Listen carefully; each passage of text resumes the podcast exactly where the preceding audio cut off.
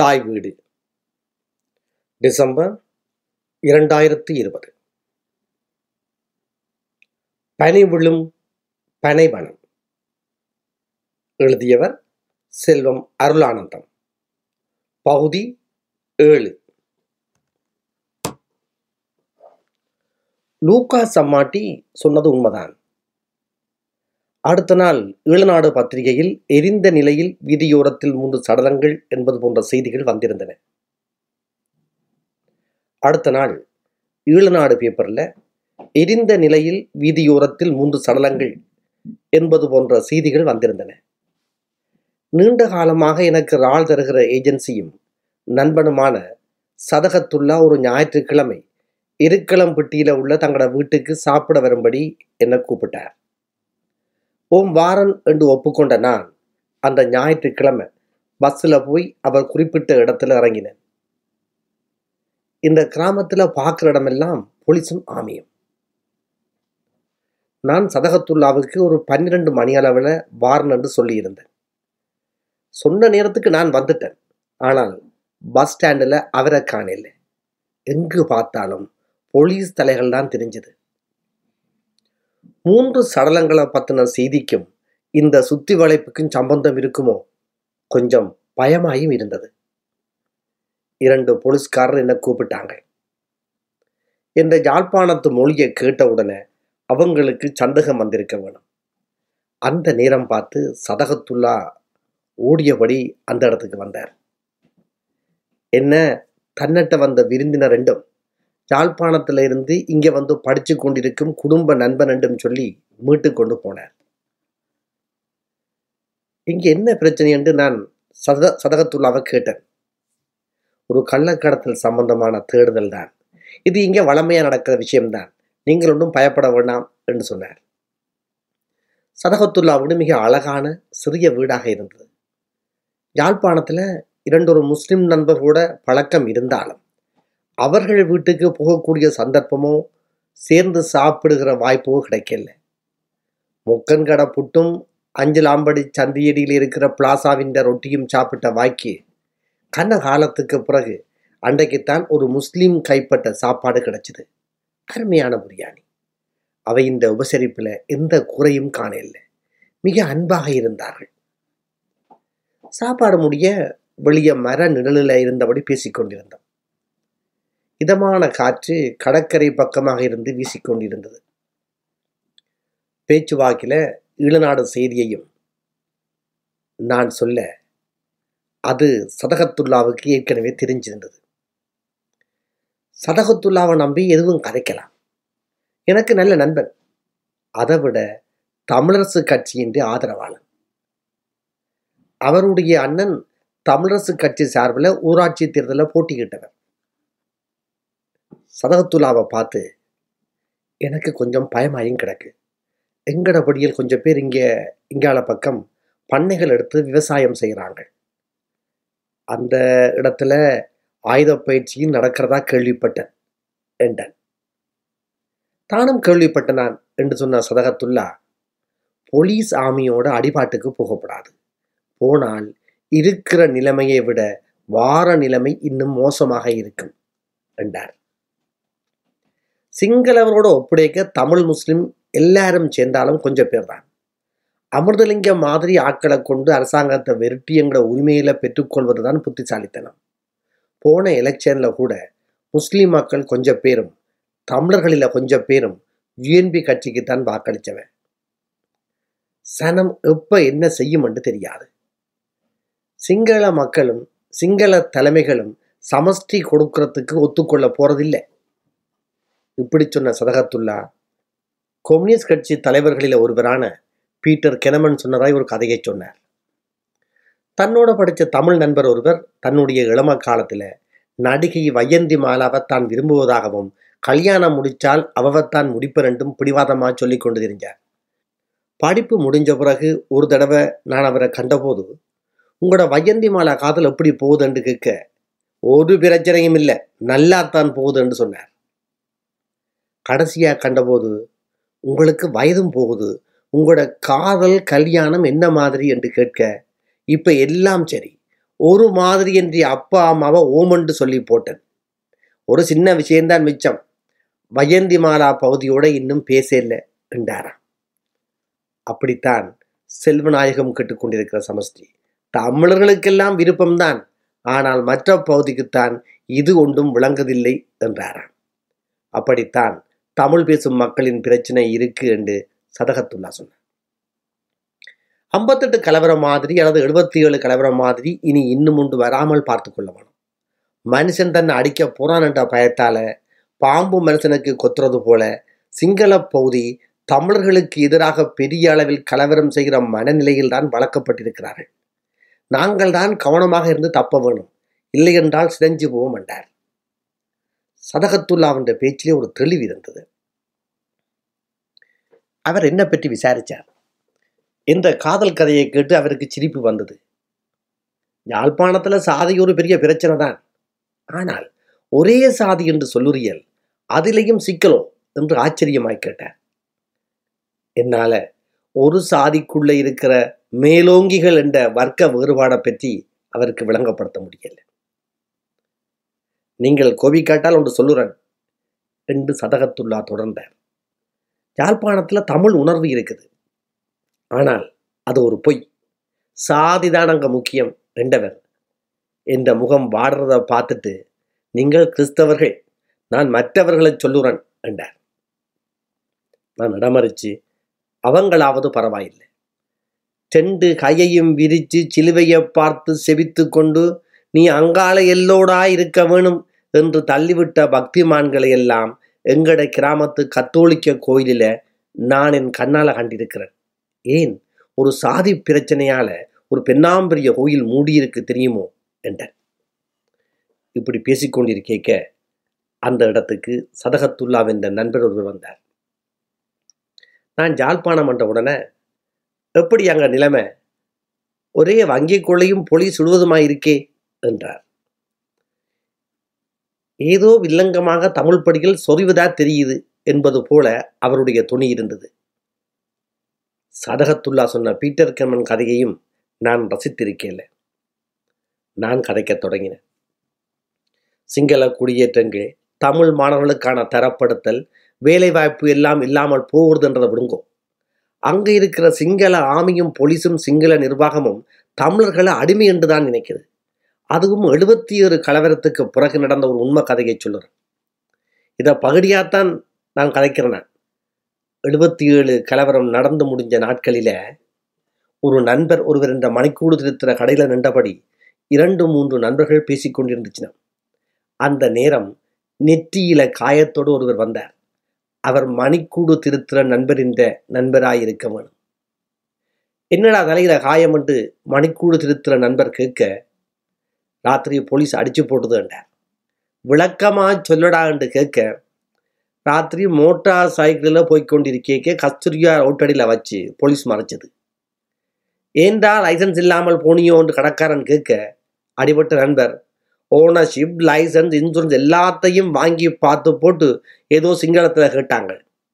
எனக்கு சிங்களம் தெரியாது என்று சொல்ல துவக்கால நெத்தியில் இடிச்சு போட்டாங்க என்றார். ஒருவித உணர்வும் காட்டாமல் மணிக்கூண்டை கூர்ந்து பார்த்து திருத்திக் கொண்டே, நீ ஏண்டா சிங்களம் தெரியாமல் மோட்டார் சைக்கிளில் போனனி என்று அவர் அவனை கேட்க, பக்கத்தில் நின்ற நாங்கள் பக்கண்டு சிரித்து போட்டோம். இந்த கதையை கேட்ட சதகத்துல்லாவின் நண்பரும் சிரித்தார்கள். இந்த கதைக்குள்ளே இந்த இனத்தின் வலியையும் அவர்கள் உணர்ந்திருக்க வேணும். வந்த நண்பர் கதையோட கதையாக திடீரென்று ஏதோ ஞாபகம் வந்தது போல, நேற்று எரிஞ்சபடி கிடந்த அந்த 3 சடலங்களும் போலீஸ்மார் தானாம் என்று தான் மன்னார் டவுனில் அறிஞ்சதாக சொன்னார். நாங்கள் கொஞ்சம் திடுக்கிட்டு தான் போனோம். என்னவோ ஏதோ நீங்கள் நேரத்தோட போங்கோ என்று சதகத்துல்லா பஸ் ஏற்றி என்னை அனுப்பிவிட்டார். அன்று இரவு படுத்துட்டு விடிய எழும்புகிற போது வாடியில் என்ன தேடி யாரோ வந்திருப்பதாக அங்கே வேலை செய்கிற தம்பி ஒருவன் வந்து சொன்னான். யாரா இருக்கலாம் என்று போய் பார்த்தபோது சிமியோனும் இன்னொருவரும் அங்கே நின்றார்கள். நான் பயந்து போனேன். நேற்று கேள்விப்பட்ட செய்திக்கும் இவன் இங்கே நிற்கிறதுக்கும் எதுவும் சம்பந்தம் இருக்குமோ?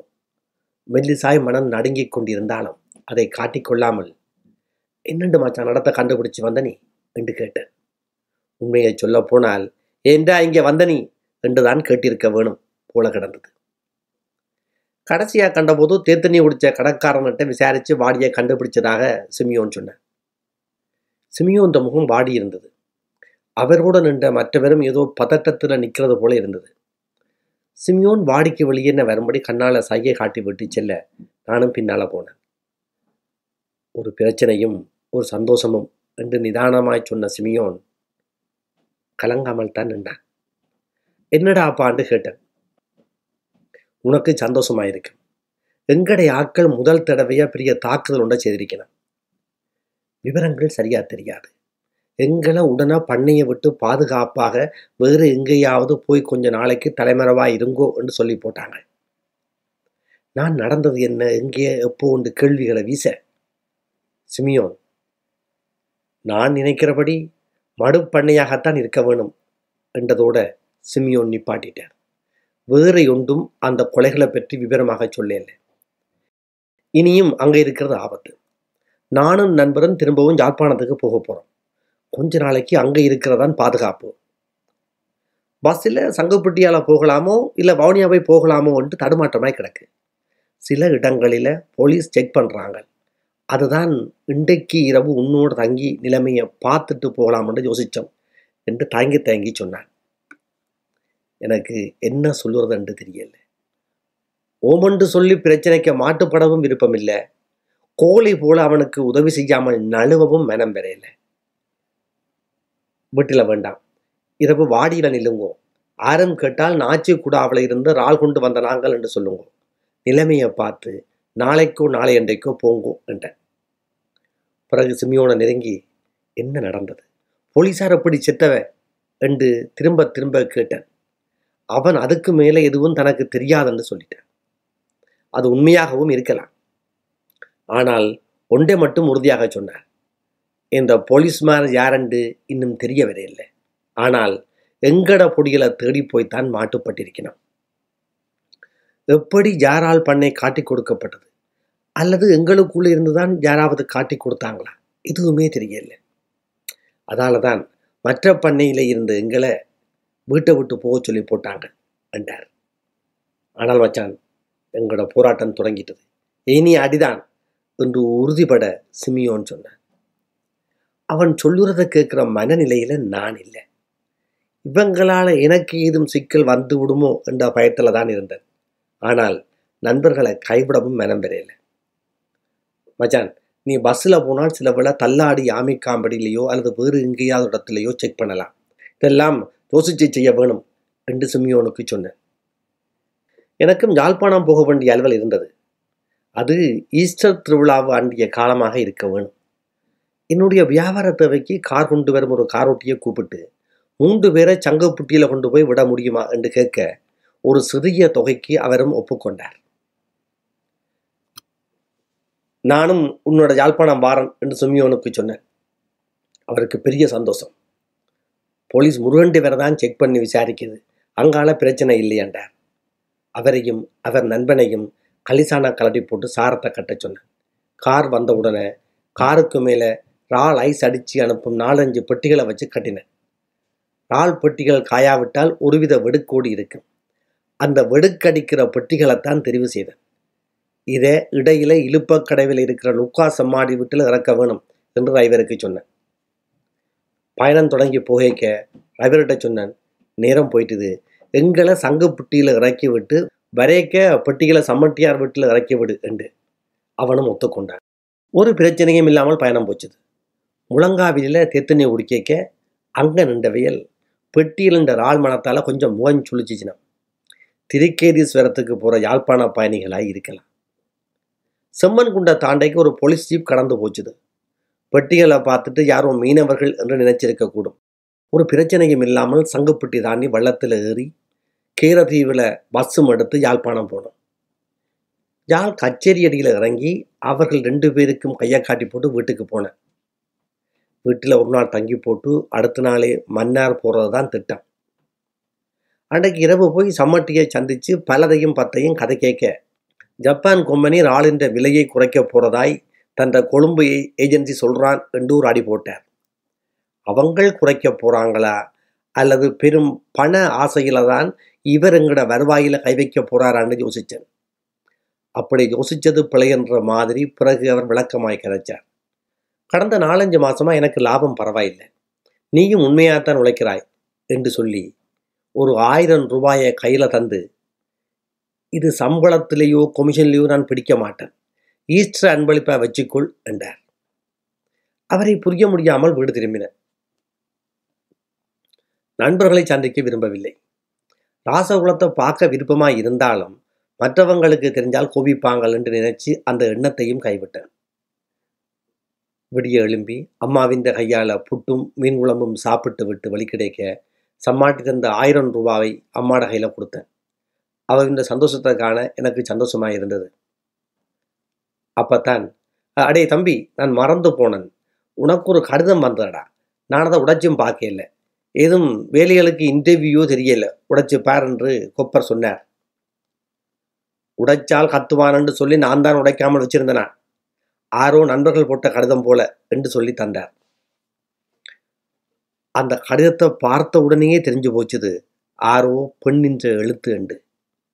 அம்மாவுக்கு முன்னால் பிரித்து படிக்காமல் புக்கத்துக்குள்ளே வச்சு மன்னார் வந்த பிறகுதான் அதை வாசித்தேன். பைபிளில் உன்னத சங்கீதம் 5, 8, 6, 7 என்று இருந்தது. அதற்கு கீழ்,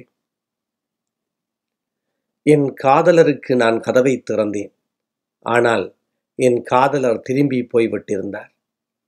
அவர் பேசிய போது என் உயிரை உருகிற்று. அவரை தேடினேன், ஆனால் அவரை காணவில்லை. அவரை கூப்பிட்டு பார்த்தேன், ஆனால் பதிலே இல்லை. நகரத்தை சுற்றி காவல் வந்த சாம காவலர் என்னை கண்டார்கள். என்னை அடித்து காயப்படுத்தினார்கள். அலங்கத்தின் காவலர் என் போர்வையை எடுத்துக் கொண்டனர். ஜெருசலேமின் மங்கையரே, ஆணையிட்டு சொல்கிறேன், என் காதலரை கண்டால் அவரிடம் என்னை சொல்வீர்களா? நான் காதல் நோயுற்றதாக சொல்லுங்கள். கிச்சிலி மரத்தடியில் நான் உன்னை எழுப்பினேன், அங்கேதான் உன் தாய் நோயுற்று உன்னை பெற்றாள், உன்னை பெற்றவள் உன்னை பெற வேதனை உற்றாள். நீ என்னை உன் இதயத்தின் முத்திரையாகவும் கையிலே லட்சணையாகவும் பொறித்துவை. ஏனென்றால் காதல் சாவை போல் வலிமை உள்ளது, காதல் வைராக்கியம் பாதாளம் போல் கொடியது, அதன் சுடர்கள் நெருப்பு சுடர்கள் போலும், அதன் கொழுந்து கொடிய தீ கொழுந்தையக்கும். பெருங்கடலும் அன்பை தணிக்க முடியாது, வெள்ளப்பெருக்கும் அதை மூழ்கடிக்க இயலாது. கீழே சிறிய எழுத்தில் பத்மினி என்று இருந்தது. எப்படி என் வீட்டு விலாசம் அவளுக்கு கிடைத்தது என்று யோசிக்க தொடங்கிய நான் அந்த கேள்வி எல்லாவற்றையும் மறந்து அவள் முகம் என் முன் தோன்ற மெல்ல மெல்ல அந்த கவிதையில் கரைந்து போனேன். தொடரும்.